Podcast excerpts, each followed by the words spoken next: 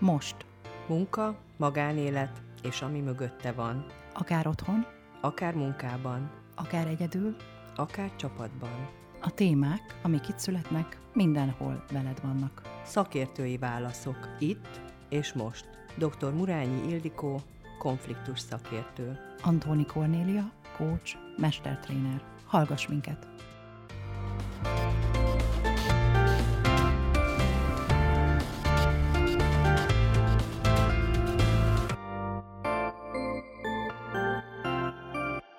Most. Milyen jó lenne, ha az életünkben az összes problémát jól tudnánk kezelni. Nos, nem mindig van így. De mi kell ahhoz, hogy profi konfliktus kezelőként tudjunk működni? Erről fogok ma beszélni. Mediációs technikákról és kompetenciákról. Dr. Murányi Ildikó vagyok, konfliktus szakértő, mediátor, coach. Nos, a hétköznapi életünkben rengetegféle problémával találkozunk, mind a magánéletben, mind az üzletben, és ezeknek a kezelése, megoldása nagyon sokszor kihívás elé állít bennünket. Vagy azért, mert új a szituáció, nem találkoztunk még ilyennel, nincsenek tapasztalataink, vagy azért, mert találkoztunk már ilyennel, de valamiért a sors újra ugyanazokat a helyzeteket sodorja elénk, mert még nem tanultunk belőle, még nem tapasztaltunk igazán, még nem látjuk a megoldás felé vezető utat tisztán. Így ezekben a helyzetekben bizony sok kérdőjel felmerül az ember fejében. Valon ismerek-e különböző stratégiákat ahhoz, hogy jól meg tudjam oldani a konfliktusokat? Vajon milyen a stílusom? Ezekről a témákról már beszéltem korábban, de emellett az is megfogalmazódik, hogy honnan tanuljak el, honnan sajátítsak el olyan konfliktuskezelési módszereket, tippeket, praktikákat, technikákat, amivel hatékonyabban kezelem majd ezeket a nehéz helyzeteket. Mert hogy az iskolában ezt nem tanítják meg nekünk. Nincs olyan tantárgy a hagyományos közoktatásban, amennyire én tudom, hogy konfliktuskezelés, vitakultúra, érvek ütköztetése, asszertív kommunikáció. Nyilván a pedagógusok amennyit tudnak, megpróbálnak becsempészni, ha vannak ilyen ismereteik és kompetenciáik, vagy ha látják ezeknek a dolgoknak a szükségességét, de azért valljuk be, nem ez a jellemző ma Magyarországon. Szerencsére azonban vannak olyan lehetőségek, ahol a konfliktus kezelési kompetenciáinkat tudjuk fejleszteni. Különböző tanfolyamokon, képzéseken sajátíthatjuk el azokat a módszereket, eszközöket, amik segítenek nekünk az ilyen nehéz helyzetben. A konfliktus kezelés is többféle módon zajlik, Nyilván van a formális rendszerben egy bírósági peres út, ahol már gyakorlatilag olyan szinten eszkalálódik a probléma, hogy muszáj, hogy egy bíró döntse el, mert a felek maguk már nem tudnak megbirkózni a problémával. Olyankor van egy kézdöntés, amíg aztán kötelezőnek kell magunkra tekintsünk, de nem biztos, hogy ez hozza meg a valójában hosszú távon jól működő nyertes-nyertes megoldásokat a feleknek. A formális út mellett azonban vannak alternatív lehetőségek, mint például a mediáció, amiben egy pártatlan segítő közreműködésével a felek feltárják a probléma gyökerét, és ha vannak közös pontok, azok mentén mindenki számára elfogadható megállapodást tudnak kötni, ami nyertes-nyertes helyzetet eredményez a számukra. Alapvetően ma a mediációs technikákról szeretnék nektek ö, mesélni, hogy egy profi konfliktus kezelő milyen eszközökhöz tud nyúlni, hát ha van ezek között olyan, amit szívesen kipróbáltok ti is a hétköznapokban. Hogyha ezeket a technikákat ö, nézzük, akkor én azt mondanám, hogy vannak olyan általános technikák, amik ilyen evidensebbek, és vannak speciálisabbak, ö, amit egy profi konfliktus kezelő használ. Az általános technikáknak az a jellemzője, hogy ö, általában minden ilyen mediációs ülésen, vagy mediációs konfliktus kezelés során előfordulnak. A legtöbb esetben alkalmazzák a mediátorok őket.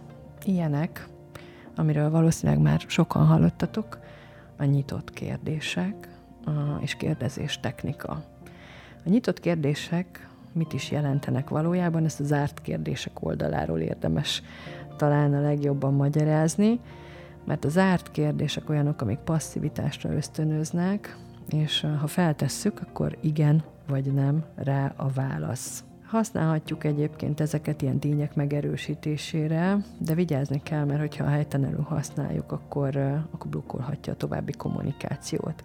Tehát, hogyha felteszek egy olyan kérdést, hogy tetszett neked ez az előadás, akkor valószínűleg egy olyan választ fogok kapni, hogy igen, vagy nem, de abból még pont nem tudtam azt meg, hogy igen, szuper volt a díszlet, a főszereplő egyébként csodálatosan játszott, és milyen színészi képességei voltak, és egyébként a történet mennyire hatott rám, az érzel, milyen érzelmeket váltott ki belőlem. Tehát egy zárt kérdéssel általában blokkoljuk a kommunikációt, viszont használhatjuk ezt, hogyha tényleg egy megerősítést szeretnénk, vagy valamit nagyon tudatosítani szeretnénk. Nyitott kérdést akkor használunk, hogyha szeretnénk több információhoz jutni. Itt is különböző kérdéseket variálhatunk, lehet ez információs, motivációs, reflexív körkérdés, és uh, ezeknek az a lényege, hogy valamilyen kérdőszóval kezdődnek. Ezzel azt tudjuk elérni, hogy kifejtősebb választ kell ráadni, tehát több információhoz fogok jutni, ami segíti majd az egész konfliktuskezelési folyamatnak a sikerességét. Van egy úgynevezett BATNA, VATNA nevezetű kérdésünk is, ennek az angol elnevezése a Best Alternatives to Negotiated Agreement, vagy Worst Alternatives to Negotiated Agreement, ami azt jelenti magyarul, hogy mi a legrosszabb dolog, ami most történhet akkor ebben a szituációban, vagy mi a legjobb dolog, ami történhet a szituációban. Ezek is nagyon erős, jó feltáró kérdések lehetnek egy tárgyalás során, amikor azt érezzük, hogy így folyik egy kicsit szét a történet, és jó lenne, hogyha a cél felé koncentráltan szeretnénk éppen a tárgyalásban egy mérföldkövet rögzíteni, hogy hol is tartunk most, és merre tartunk, és ott elgondolkozni, hogy akkor mit veszítek, mit nyerek, és hogyan menjünk tovább.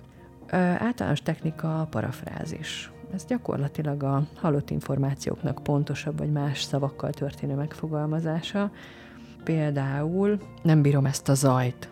Ha elhangzik egy ilyen mondat, akkor ezt átfogalmazhatom, hogy ezek szerint nehézséget okoz önnek, vagy nagyon zavaró önnek, hogyha hangzavar van ön körül.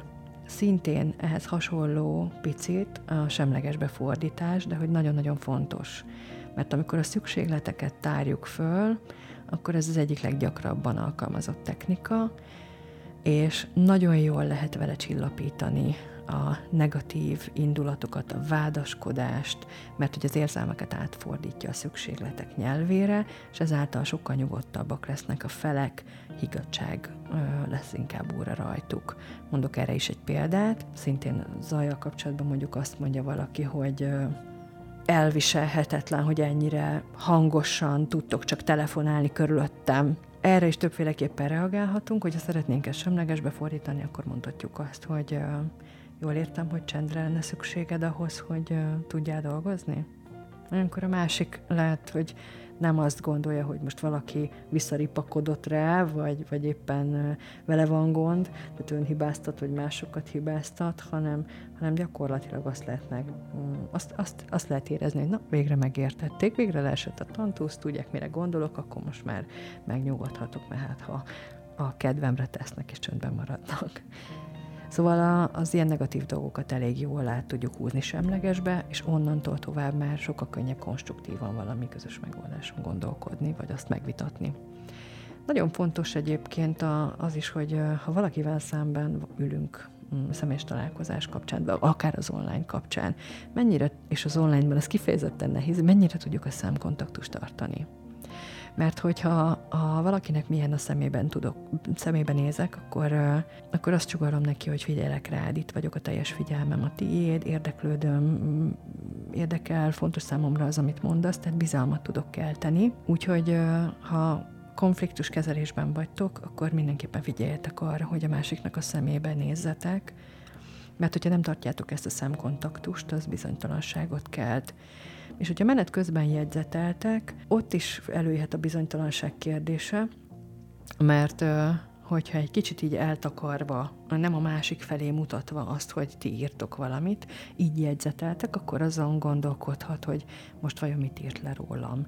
Lehet, hogy majd a főnöknek besúg, vagy ki tudja, miket gondol, nem is biztos, hogy úgy van, lehet, hogy nincs is lehetőségem arra, hogy most én ezen javítsak, vagy, vagy megmagyarázzak valamit.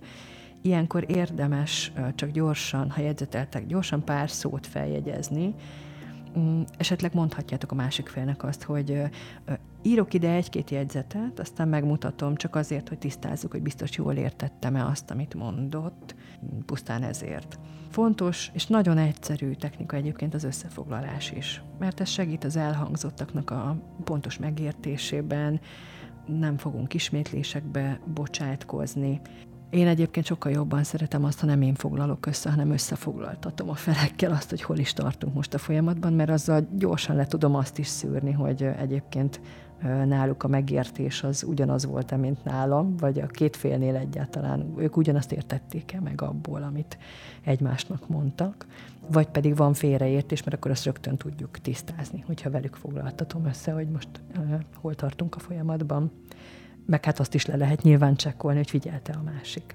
Nagyon fontos és nagyon-nagyon jó technika az elismerés. Egy jó időben érkező elismerés mindig segít a folyamatban, hogy akár a felek meg is változtassák az egymásról alkotott véleményüket.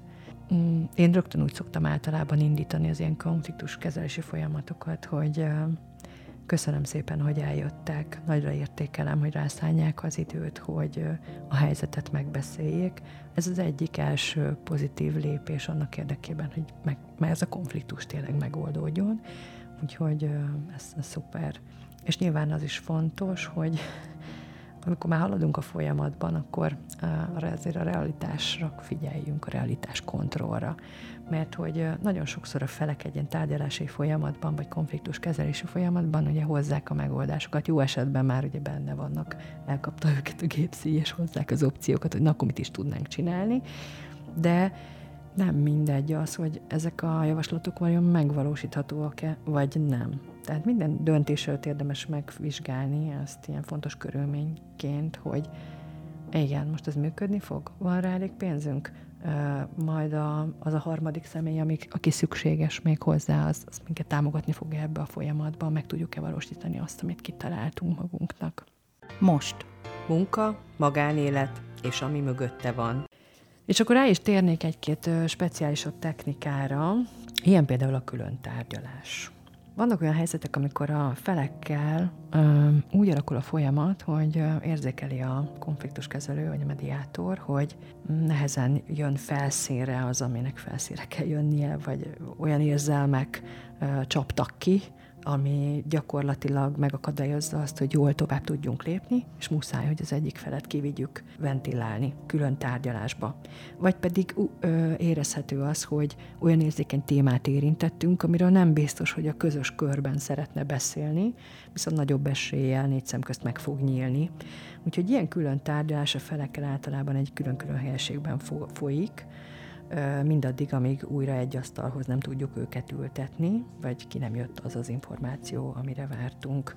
Ezzel a technikával, hogyha kiviszem külön tárgyalásba a feleket, nagyon jól lehet kezelni az érzelmi elakadásokat, vagy hogyha valami folytán megakadt a beszélgetés, és a felek megint egy ilyen pozicionális alkú felé tendálnak a helyet, hogy itt az alapú tárgyalás mentén egy, egy mindenkinek elfogadható megoldás legyen. Úgyhogy a külön tárgyalás az lehet egyébként egy egyszerű külön tárgyalás a felekkel külön-külön, vagy segítőkkel is, nagyon fontosnak tartom azt viszont megjegyezni, hogy mit is a szabályokat pontosan rögzítsük. Tehát, hogyha külön tárgyalásra kerül a sor, akkor profi konfliktus kezelőként mindig mondd el azt, hogy most akkor tartunk egy külön tárgyalást négy szem közt, megkérem a másik felt, hogy addig fáradjon ki, vagy mi elvonulunk.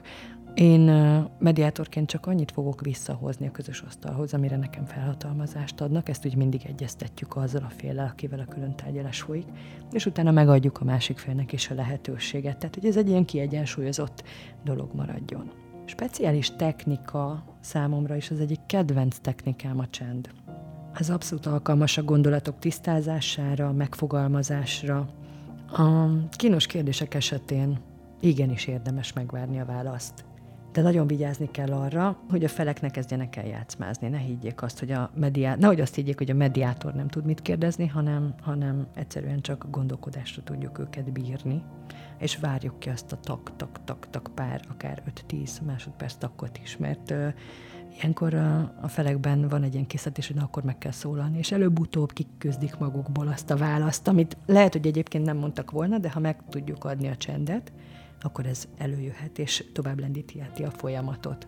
Használhatjuk a tesztelés technikáját is, ami az összefoglalás technikájának egy szándékosan rossz használata, de ennek az a célja, hogy felkeltse a felek figyelmét a pontosabb megfogalmazásra. Itt lehet még felsorakoztatni a visszacsatolást, ami azért hasznos, mert hogyha a felek menet közben nem figyelnek eléggé egymásra, és nem értik, hogy mit akar a másik mondani, akkor gyakorlatilag egy jó kérdéssel vissza tudjuk őket rántani a megfelelő pozícióba. Például mm, vissza tudná idézni, hogy mit hallott az előbb, de vigyázni kell, hogy ezt ismértékkel alkalmazzuk, mert vannak, akiknél ez kínos lehet, és szintén a mediátorba vetett bizalmat ingathatja meg, hogyha állandóan visszakérdezünk, hogy egyébként mit mondott a másik. A ventilálást már említettem, nagyon sokszor van arra szükség, hogy mondjuk egy ilyen érzelmi kirobbanáskor teret és időt, lehetőséget adjunk a félnek arra, hogy hogy gyakorlatilag az érzelmeit ki tudja adni magából, de ez is lehet veszélyes technika, célszerű inkább külön tárgyalásban alkalmazni. Jó esetben ilyenkor a felek kéreztik a fáradt gőzt, az indulatokat, lenyugszanak, visszaülnek a tárgyalóasztalhoz. Én azt gondolom, hogy ezt akkor érdemes használni, ha biztosak vagyunk benne, hogy tudjuk uralni a helyzetet, amit esetleg mm, bizonyos kérdések generálnak. A tükrözési technika az a visszacsatolásnak az alternatívája, amikor szembesítjük a feleket azzal, hogy valamit félreértettek, vagy nem hallottak meg. Ennek tipikus formája, amikor közbe tudunk szólni, hogy én úgy értettem, vagy azt hallottam XY-tól, hogy ő ezt mondta az előbb. Aztán itt van még a történetmesélés, a storytelling, ami szintén nagyon jó lehet, azoknál a feleknél, konfliktusban álló feleknél, ahol nehéz a kommunikáció és az ügyfél bizonytalan. Esetleg fiatal korú ügyfélről van szó, aki még nem olyan gyakorlott abban, hogy kifejezze a gondolatait és az érzelmeit. Itt a storytelling az egy nagyon jó technika lehet. Az egyik felet megkérem arra, hogy állítását vagy a történetét adja elő, a másik felet pedig gondolatai, emlékei megosztására kérem. Például el tudna mondani egy olyan történetet, amikor ezt érezte. Sok technika van, arra bátorítalak benneteket, hogy ezeket alkalmazzátok, próbálgassátok, és hát nyilván meg fogjátok látni, hogy mi az, ami nektek beválik, és uh, sikerre fogja vinni a, a konfliktus kezelést. Amiről még egy pár szót esetleg mondanék, az az, hogy a technikáknak az alkalmazás az önmagában nem feltétlen elegendő nagyon jó az, hogyha a kompetenciákra is rá tudunk tekinteni, hogy milyen kompetenciák szükségesek ahhoz, hogy jó profi konfliktuskezelők legyünk. Nyilván kell az önismeret, fontos az önkontroll, fontos az, hogy empatikusak tudjunk lenni, hogy a másik ember helyébe tudjuk képzelni magunkat, Ilyenkor az arckifejezések, a tekintet, a fejtartás, testtartás, gesztusok, a hangnem, a hangszínezet, a beszédnek a ritmus, a tempója, mind-mind arról árulkodnak, hogy az illető mennyire érintett a konfliktusban. És nagyon fontos az, hogy ezeket jól meg tudjuk érezni, jól fel tudjuk térképezni, és mi is empatikusan tudjunk ebben az egész helyzetben lenni. Fontos, hogy a tolerancia megjelenjen konfliktuskezelésnél nem mindegy az, hogy a felek hogyan érzik magukat, és alapvetően a bizalomépítés és a kiegyensúlyozottságnak is ez egy támogató eszköze, vagy egy olyan képesség, amivel ha rendelkezünk, akkor előre tudjuk lendíteni a folyamatot. Kell együttműködési képesség, ehhez nem, nem fér kétség, és jó probléma megoldó készség is ahhoz, hogy a problémákat észlelni tudjuk, és olyan lépéseket tudjunk tenni, aminek hatására a legkisebb lesz az összeütközés, felszíre kerül a konfliktus valódi miensége gyökere, és ennek mentén tudjuk feloldani, felderíteni azt, hogy merre lesznek a megoldási lehetőségek. kell egyfajta kritikai gondolkodásmód, erre azért van szükség, hogy át tudjuk gondolni és mérlegelni, hogy a cselekedeteink hatására miként reagálnak majd a velünk ellentétben álló személyek. És előfordulhat olyan szituáció is, amikor nagyon rövid idő áll a rendelkezésünkre arra, hogy meghozzunk egy döntést, nem marad idő a várható történéseknek a gyakorlatilag a feltérképezésére, és ilyenkor nagyon sokszor helytelenül, átgondolatlanul agresszív megoldások születnek, ezt megelőzve jó, ha van egy kritikai gondolkodásmódunk. Az egyik, ami még nagyon-nagyon fontos, az pedig az, hogy szituációhoz mérten alkalmazzuk a kommunikációs stílusunkat és a viselkedésünket. Célszerű mindig olyan kommunikációs stílus választani, vagy ha szükséges váltani, ami figyelembe veszi az adott szituáció jellegzetességeit, és a konfliktusban résztvevők személyek életkori sajátosságait is. Amit még kiemelnék ide kompetenciaként, hogy jó, hogyha a szakszerűség bent van ebben a repertoárban, hogyha kreatívak tudunk lenni, nyitottak a problémára, nagyon tudatosak, kiegyensúlyozottak és rugalmasak, hogyha a semlegesség és a pártatlanság maximálisan jelen tud lenni. Ez alapfeltétele egy jó konfliktuskezelőnek, hogy ne vonódjon be a szubjektív véleményét, azt ne hozza be a folyamatba, illetve amennyiben ezt érzékeli, hogy megtörténik, akkor leállítsa ezt a folyamatot, jelezze a felek felé, és át tudja adni az ügyet másnak. A profi konfliktus kezelő a negatívumokat pozitívumba tudja fordítani, pozicionális alkó és az érdekalapú tárgyalás között látja különbségeket, és a munkája révén akár attitűd is formálható. De hogyha minden ezeket mégsem birtokoljuk ezeket a kompetenciákat, és még úgy érezzük, hogy nem vagyunk elég hitelesek a témában, akkor mindig van lehetőségünk arra, hogy konfliktus kezelési tréningre, képzésre jelentkezzünk, ahol megtanítanak minket gyakorlatban is, hogy hogyan használjuk ezeket az eszközöket arra biztatok mindenkit, hogy tesztelgesse, próbálgassa, gyakorolgassa ezeket a speciális technikákat és általános technikákat, fejlesz a kompetenciáit, és hogyha úgy érzitek, hogy még van mit tanulni, akkor keressetek, mert nagyon szívesen segítünk nektek ebben a nem könnyű, de csodálatos konfliktuskezelési folyamatban. Nagyon szép napot kívánok mindenkinek!